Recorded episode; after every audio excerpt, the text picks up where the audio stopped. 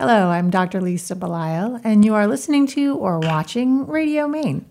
Today, I have in the studio with me Susan Cheryl Axelrod, who is a wonderful friend of mine and also um, an artist in her own right.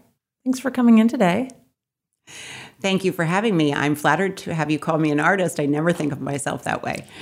Well, I mean, we interview, as you do, a lot of visual artists, but you've been writing for years. I have. I've been writing a long, long time. And um, sometimes I come out with something that I think, hmm, that's pretty good. That might approach art.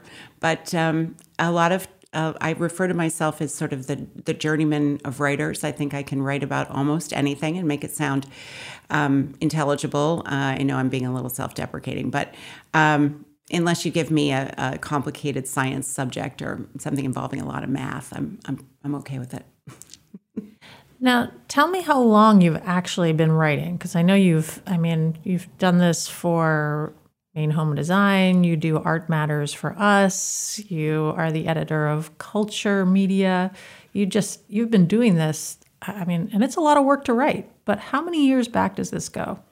Well, and I owned a restaurant as my first career, um, and it's a long time ago, 89 to 99. And I sold the restaurant and had no idea what I was going to do. Um, I had written for my college newspaper and had done a lot of writing in college because I was a, a, French and Italian literature major. And so I had a friend who had a group of small newspapers and he asked me to join them. And that was in um, 2000. So it's it's been that long, yeah. So and I've been steadily employed in in media since then. French and Italian literature. It's a little little obscure, isn't it? Well, what made you choose this? Well, I, I didn't want to necessarily be a language major. I wanted to combine it more with with um, reading, and so it was it was a it was an interesting way to combine my love of, of learning those languages with my love of literature. So my thesis was on the love sonnets of Petrarch and Pierre Ronsard. Very obscure subject, so nothing remotely useful.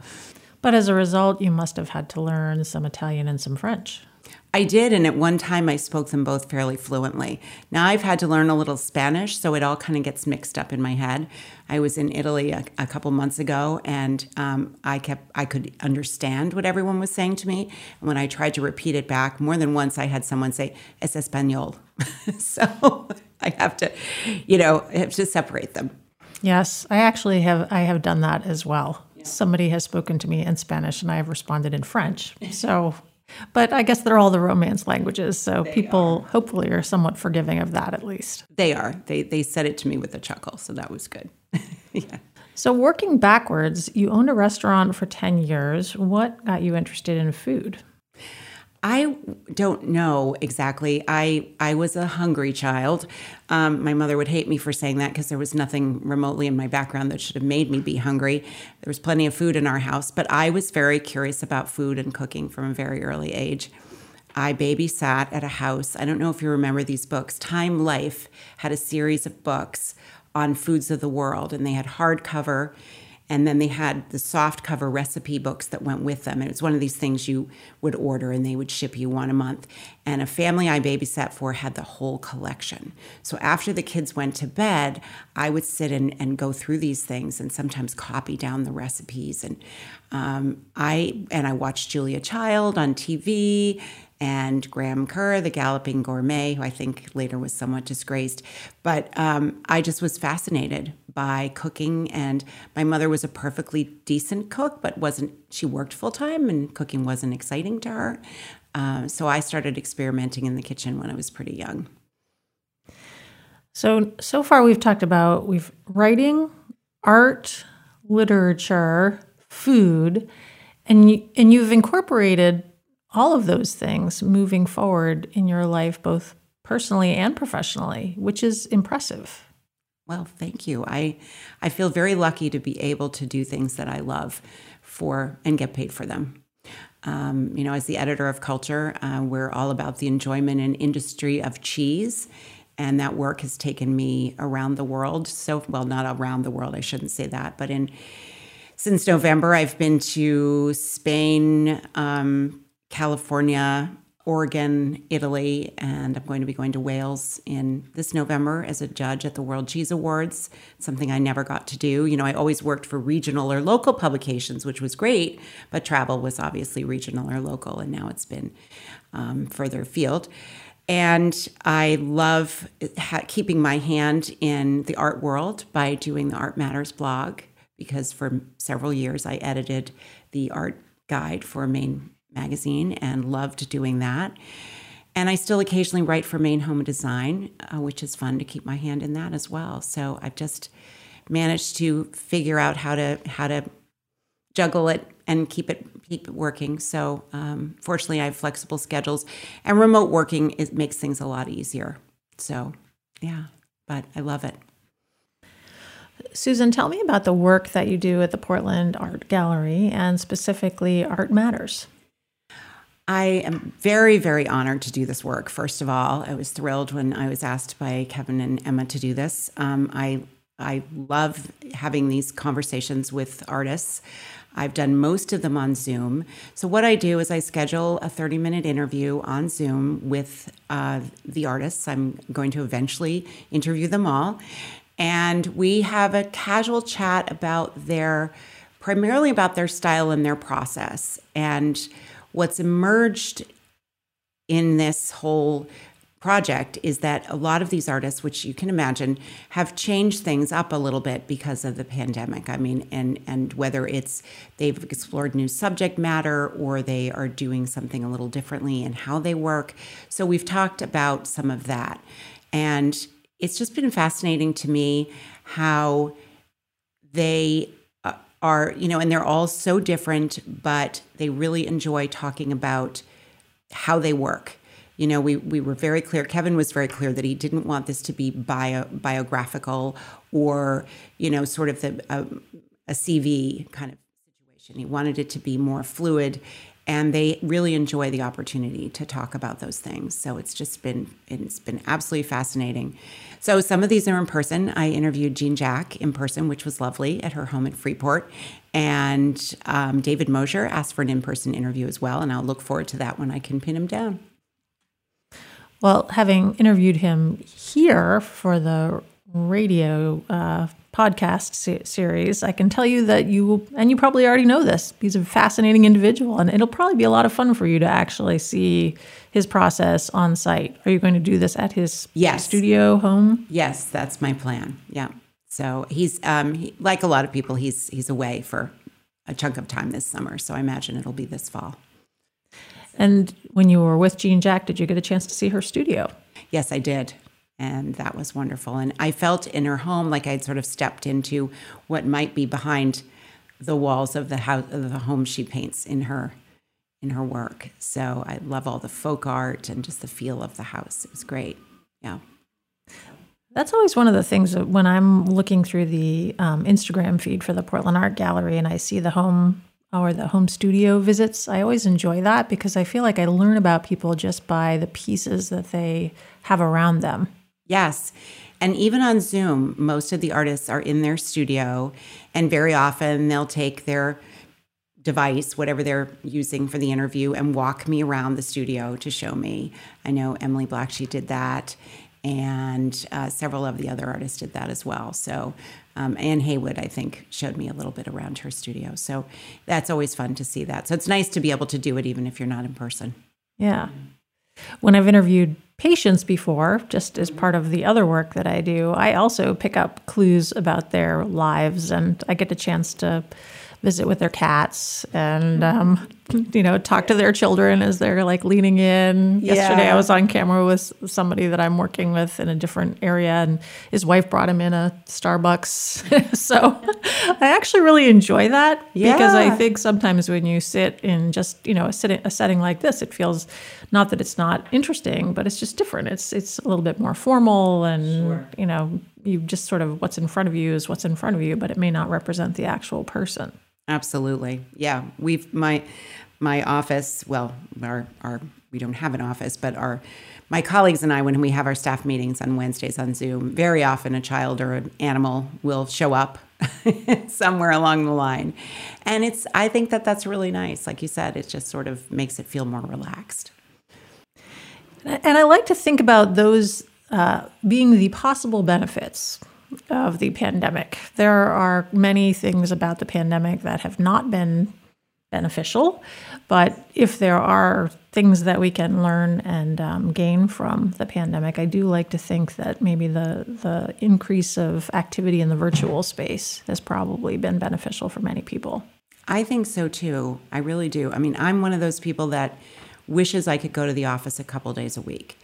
I miss the interaction, you know, the casual, you know, the cup of coffee, the hey, let's go have a glass of wine after work, that sort of thing that you don't really get. And and my colleagues and I were just talking about this. I hired we hired a new digital and social media editor. She's on Martha's Vineyard and she's wonderful. We were all at out in Oregon for a conference, so I got to meet her for the first time and that was great. But even sometimes in email, you know, things can get misinterpreted. And if you could just walk into someone's office or over to their desk and say, hey, you know, this is what I'm talking about, it sometimes makes it a lot easier than having to do it through um, different kinds of communication and you can't always be on zooms. You can't always do it face to face but so i do i agree with you. I think it's been a benefit. You know if, if i could do a hybrid work situation i would do it. But we are one of us is in the berkshires. As i said you know one's in martha's vineyard one is in alabama now. So it's not possible.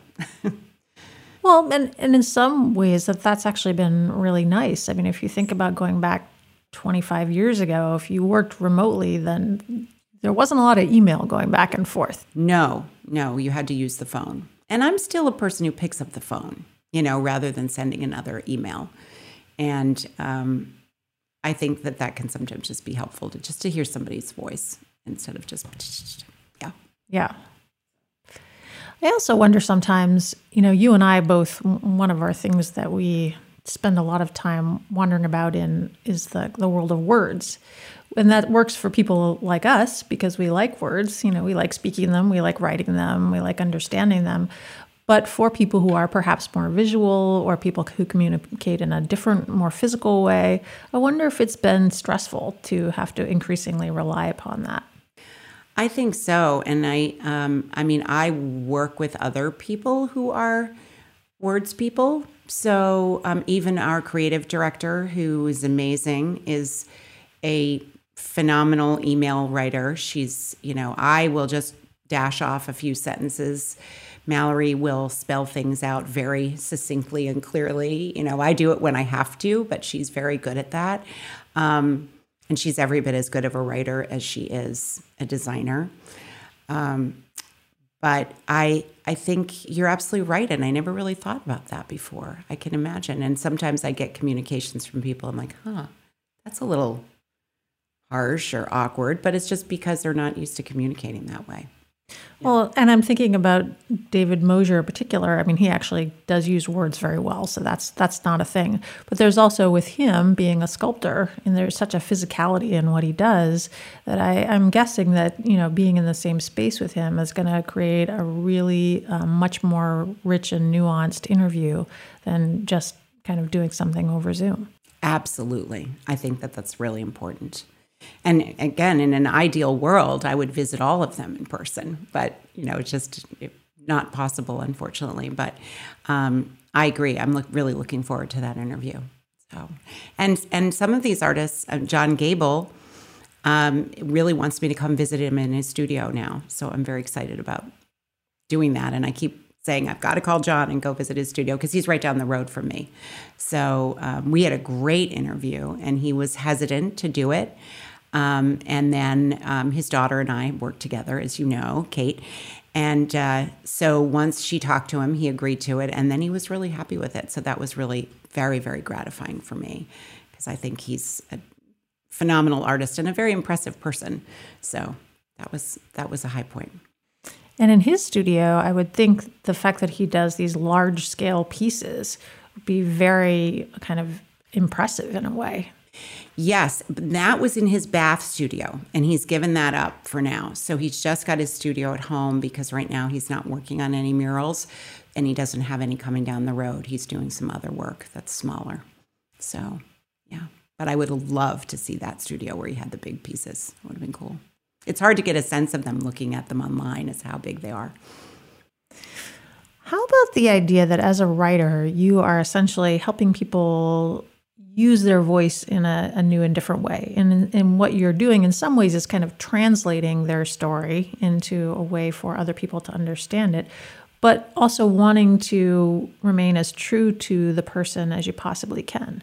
And with artists, I would think that's particularly important.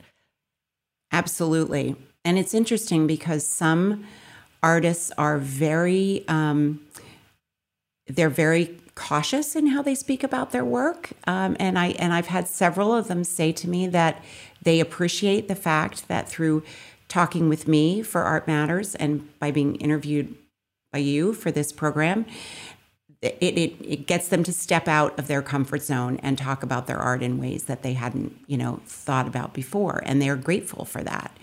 Um, other artists are just very, you know, loquacious and full of you know, incredibly descriptive um, terms and phrases and sentences to describe their work and their and how they feel about their work. And so sometimes my task is to take the to take something and expand on it and other times my task is to take something that seems really kind of unwieldy and you know get it down to where you know the average layperson because that is my my task is to have this um, to demystify art, you know, for and the art process for the average person. Um, so I really appreciate it when I talk to both types, um, and it's it's been a fascinating exercise for me as a writer to have to do that. You know, the the interview is the easy part. then when I sit down and I transcribe the interview because that's what I do. I record it on Zoom and then I listen to it and transcribe it and then I take it and shape it into the blog post. So um, it's it's been a fascinating and and you know expansive expansive exercise for me as a writer. Tell me about the other work that you do and the board work that you do and some of the exciting things that you have coming up.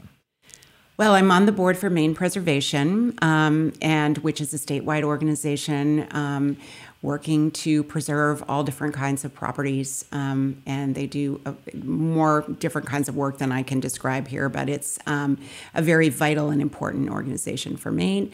Um, we have a new executive director, Tara Kelly, who's doing an amazing job. And our 50th anniversary gala is September 18th from 4 to 7 at Ram Island Farm. It's the Sprague property in Cape Elizabeth. Um, and I always forget whether it's Cape Elizabeth or South Portland, but it's definitely Cape Elizabeth. And I'm the gala chair somehow. So um, it's going to be a really fun event. We'll have uh, live music and uh, catered food truck style food. It's not really going to be a food truck. The guy that we're using has a 20 foot mobile kitchen and he's going to be serving from stations. We're also going to have the lady shuckers, oyster shuckers, and um, other light bites. And, um, and, and we're talking about doing an art show with the Portland Art Gallery. So it will it will just be a fun, casual afternoon, um, and we're anticipating a good crowd, two to 250 people. So you can get your tickets online at mainepreservation.org. Very good. Why Maine Preservation? You know, when I lived in Yarmouth, their headquarters at the time was right down the road from me, and I got to know some of the folks involved there. And they asked me to work on the gala because of my food background. And one thing led to another, and I was asked to be on the board.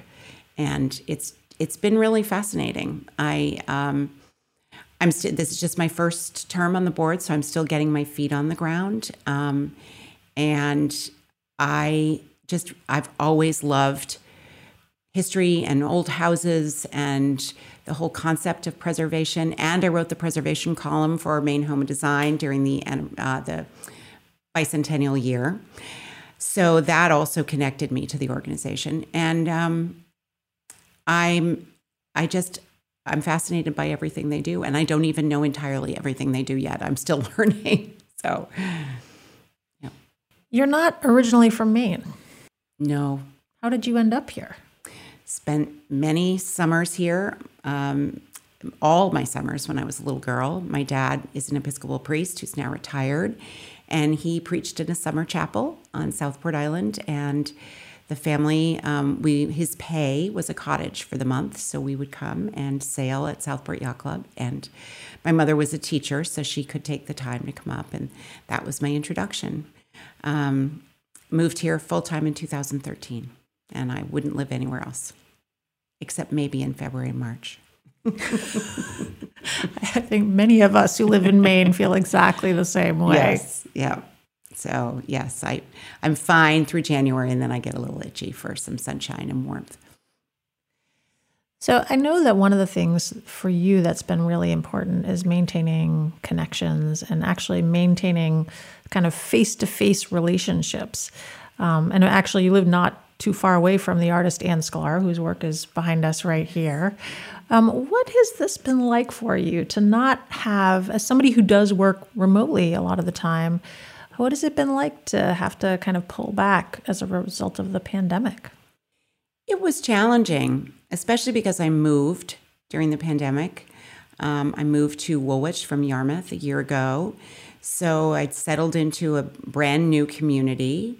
Fortunately, I live in Days Ferry, this little neighborhood in Woolwich, and they have a community. We have a community center um, that has pretty regular events. And starting last spring, I mean, a year ago, yeah, just about the time I moved there last spring, they were starting to have some events again outdoors.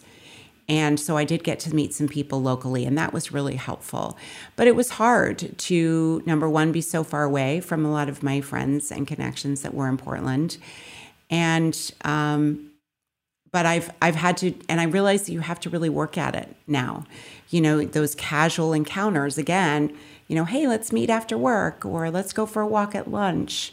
You know, those things just don't happen. So you have to make them happen. You have to make the time to make them happen. Um, but I'm grateful that now that my, we've all been vaccinated and boosted, and many of us have had COVID, um, you know, there seems to be some more freedom to be able to move around and and connect and, and see each other.